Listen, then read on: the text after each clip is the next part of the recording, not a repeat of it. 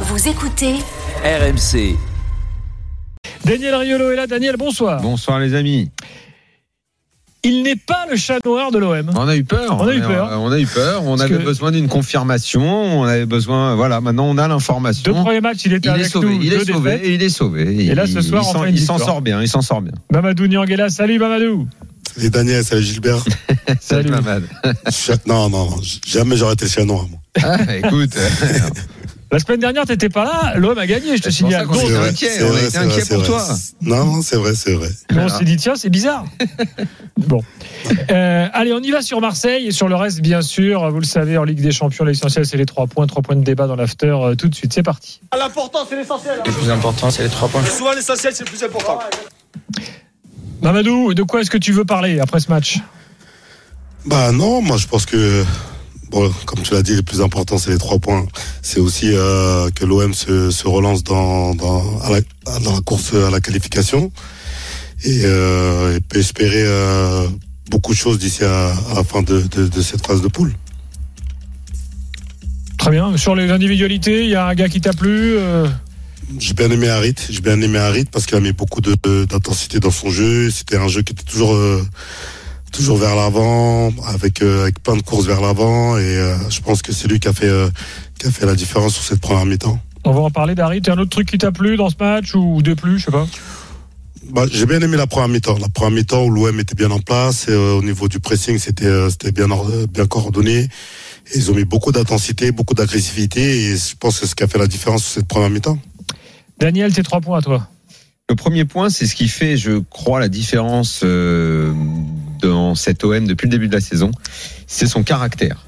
Je trouve que c'est une équipe qui a un très fort caractère, à l'image de son entraîneur, et on dit toujours que quand euh, une équipe ressemble à son entraîneur, c'est qu'il y a une osmose et que souvent ce sont des équipes qui peuvent aller loin. Euh, malgré le faux pas contre Ajaccio, parce que c'était évidemment un faux pas, une sorte d'accident un peu surréaliste. Euh, L'OM avait fauté contre Francfort, on était ensemble au Vélodrome, mais c'est la seule fois où l'OM n'a pas eu de caractère, et ça lui permet, point 2, de se relancer complètement. Alors que bah, moi, très franchement, j'avais peur même pour la troisième place. Aujourd'hui, je pense que la troisième place sera un minimum. Hum. Attention parce que rien n'est fait malgré Ah tout. oui, je vais Rien donner n'est le fait, calendrier. C'est pas gagné quand même. avec ce caractère, euh, l'OM peut maintenant envisager la, la qualif, mais les deux matchs qui restent euh, peuvent également être perdus. Donc, donc attention. Mais le fait que cet OM-là peut euh, se dire c'est jouable, moi honnêtement, je n'étais pas sûr qu'après quatre matchs, euh, ça pouvait être encore le cas. Donc je suis euh, très agréablement surpris. Et puis le point 3, c'est euh, parce que je dois dire qu'à 2-0 et deux cartons rouges, le match de l'OM n'avait plus beaucoup d'intérêt. Euh, J'ai beaucoup regardé le Barça Inter et c'était un match dingue, complètement dingue. C'était vraiment le gros match de la soirée et je pense qu'on en reparlera tout à l'heure. Tout à fait 3-3 entre les deux équipes.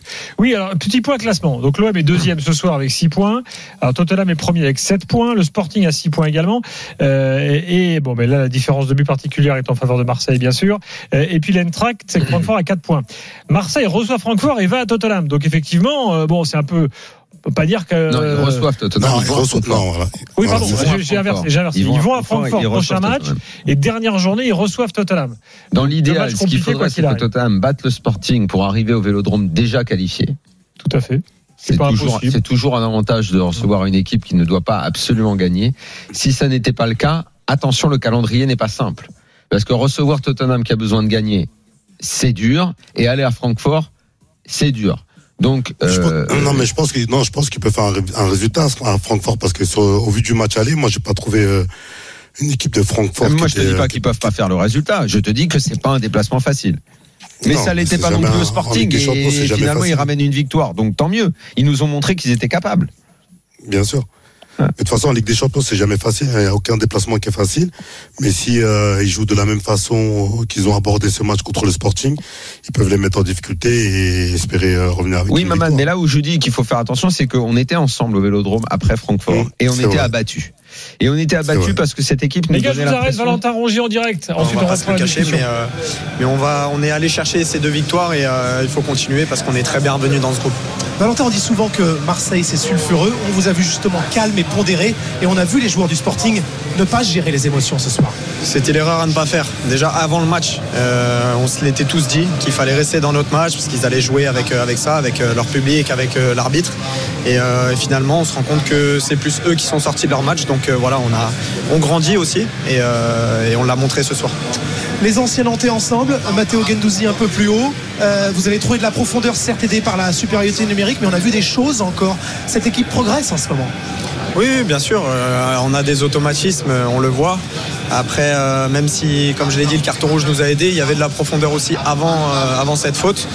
Et euh, je trouve que sur ce match, on a été complet. Maintenant, euh, on peut toujours faire plus. À 11 contre 9, on aurait pu amener encore plus de présence devant le but. Mais il fallait surtout euh, faire attention aussi à ne pas, prendre un contre malheureux. Tout devient favorable. L'OM va se qualifier euh, pour le printemps prochain, Val? On va tout faire pour et on, on l'espère. On l'espère. Merci. Merci. Alors, mais justement, j'aimerais et- essayons d'évaluer quand même. Bon, c'est un, peu compliqué, mais là, vous, vous donnez quoi comme chance à l'OM de se qualifier moi, je, je voudrais 50%, terminer la phrase euh, 60 que j'avais commencé euh, euh, avec. Mamadou parce que je voulais lui dire on était en- en- ensemble après Francfort et on était abattus parce que on a eu le sentiment ce soir-là euh, que l'OM n'avait pas ce caractère qu'on veut souligner ce soir et que finalement la Ligue des Champions allait lui passer sous le nez parce que euh, il n'y avait pas de personnalité parce qu'ils avaient été très timides dans ce match. Sur les deux matchs contre le Sporting, c'est pas flamboyant, mais le caractère que montre l'OM, le sérieux, euh, cette détermination qui fait exactement ce qu'a dit Rongier, que eux ont su garder leur calme. Et garder le calme, ça veut pas dire être mollasson. Garder son calme, c'est, ça veut dire gérer l'émotion. Et voir que le Sporting, qui peut-être techniquement a, a un peu plus de qualité, a complètement pété les plombs sur deux matchs. Le premier, on croyait que c'était complètement fou. L'OM avait, avait, à mon avis, eu- obtenu un résultat un peu gonflé. Là, ce soir, bah, le Sporting a montré que vraiment il ne gérait rien du tout. Euh, il- la, la- faute du penalty, le, le, le deux cartons rouges. Enfin, c'est eux qui ils ont complètement vrillé et l'OM les a poussés euh, dans, dans leur retranchement euh, et justement à vriller. Et, et, le, et ce caractère-là, moi je trouve qu'en Ligue des Champions, c'est ce qu'il y a de plus important. En Coupe d'Europe, c'est très très important d'afficher ce genre de visage. Mamadou, t'es d'accord?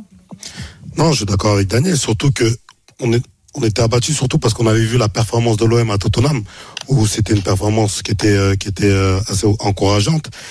Et euh, moi j'avais regardé les deux matchs du Sporting contre contre contre Francfort et contre Tottenham et j'ai j'ai eu peur. Franchement, avant les avant les deux rencontres, j'ai eu peur Ah, parce moi, que j'avais moi, trouvé vraiment qu'ils équipe- allaient se faire taper. Hein. voilà, j'avais vraiment trouvé cette équipe de Sporting assez sé- séduisante.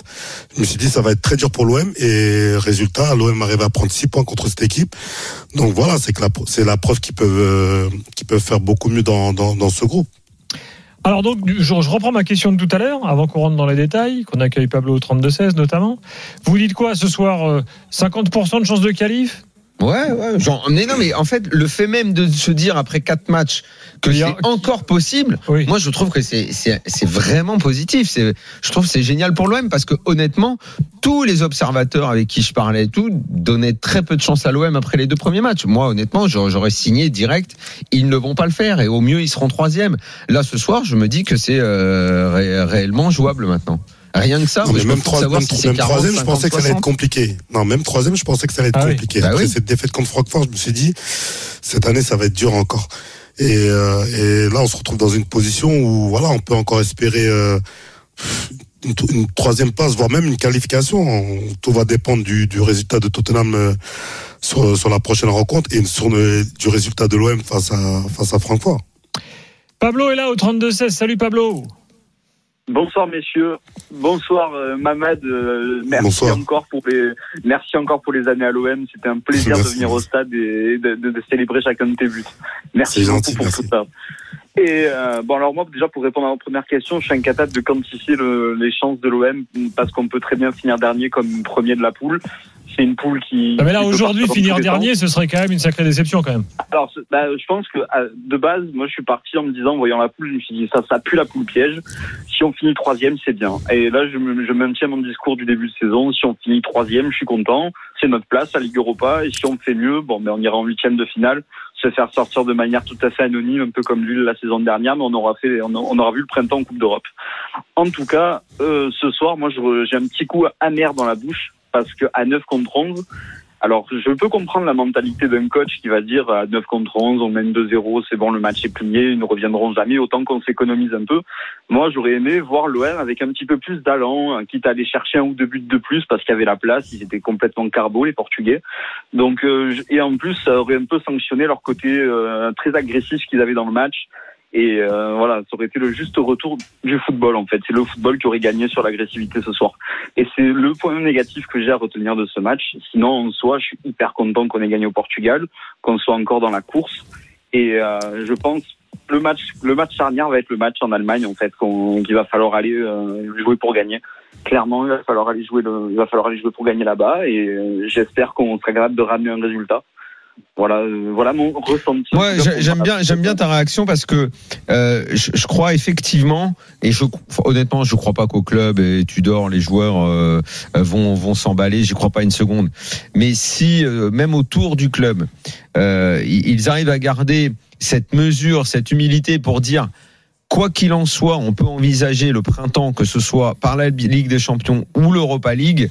C'est déjà, je pense, elle est là la bonne nouvelle parce que effectivement, comme tu dis, euh, et même encore maintenant, tu peux très bien faire quatrième encore, comme tu peux décrocher la timbale en étant huitième de Ligue des Champions. Donc surtout ne pas s'emballer et tenter sur les deux derniers matchs de faire encore des résultats et de prendre des points parce que 6 points c'est pas suffisant pour passer.